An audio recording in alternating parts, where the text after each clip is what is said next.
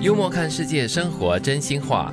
最能反映一个女人品味的东西，不是她的穿着和爱好，不是她读什么书、吃什么东西、房间怎么布置，更不是她拿什么包包，而是她的前任和现任是怎么样的一个男人。同意吗？ 哦有一点。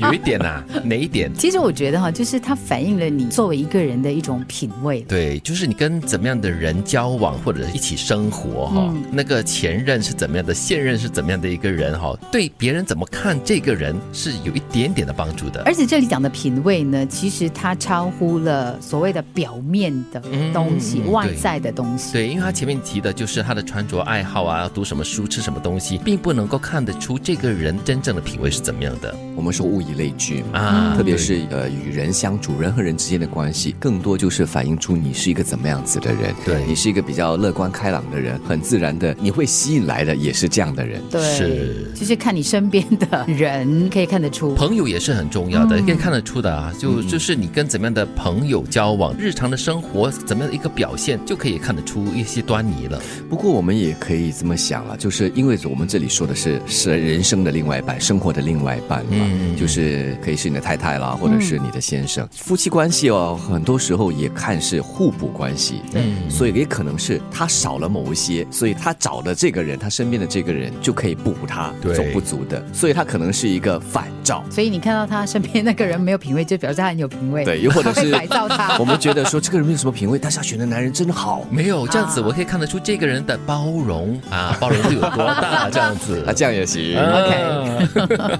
你 无法阻止鸟儿从你的头顶上飞过拉屎，但却可以阻止鸟儿在你的头上筑巢。 对，因为鸟儿飞过拉屎，它自己都不能控制。呃你说它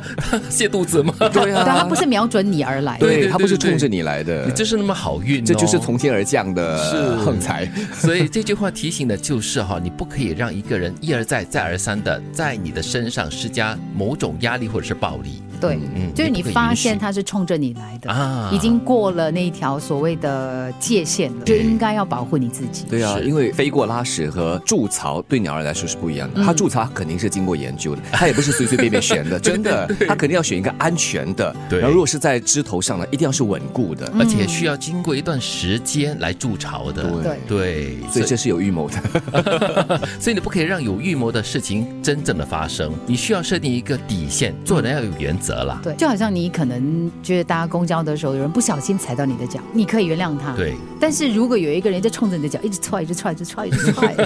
你就要阻止这个东西继续发生。对啊，而且筑巢是一个过程，也表示说你其实你可以看到哈，它滴的第一丝的那些枝干啊啊什么，慢慢的开始在堆积，所以这个时候你是不是要开始介入了对，开始阻止了？是的，所有的好事不是不来，只是在等红绿灯。嗯嗯，干嘛嘞？